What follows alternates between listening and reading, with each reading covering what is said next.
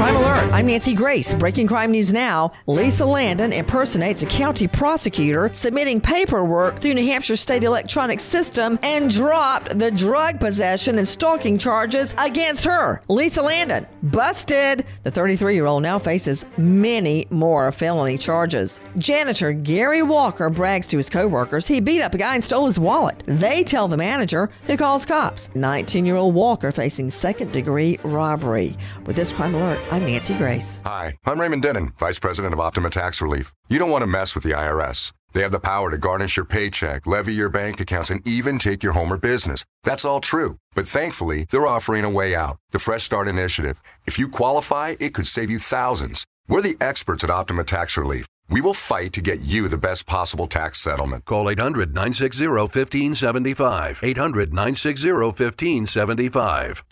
Optima Tax Relief.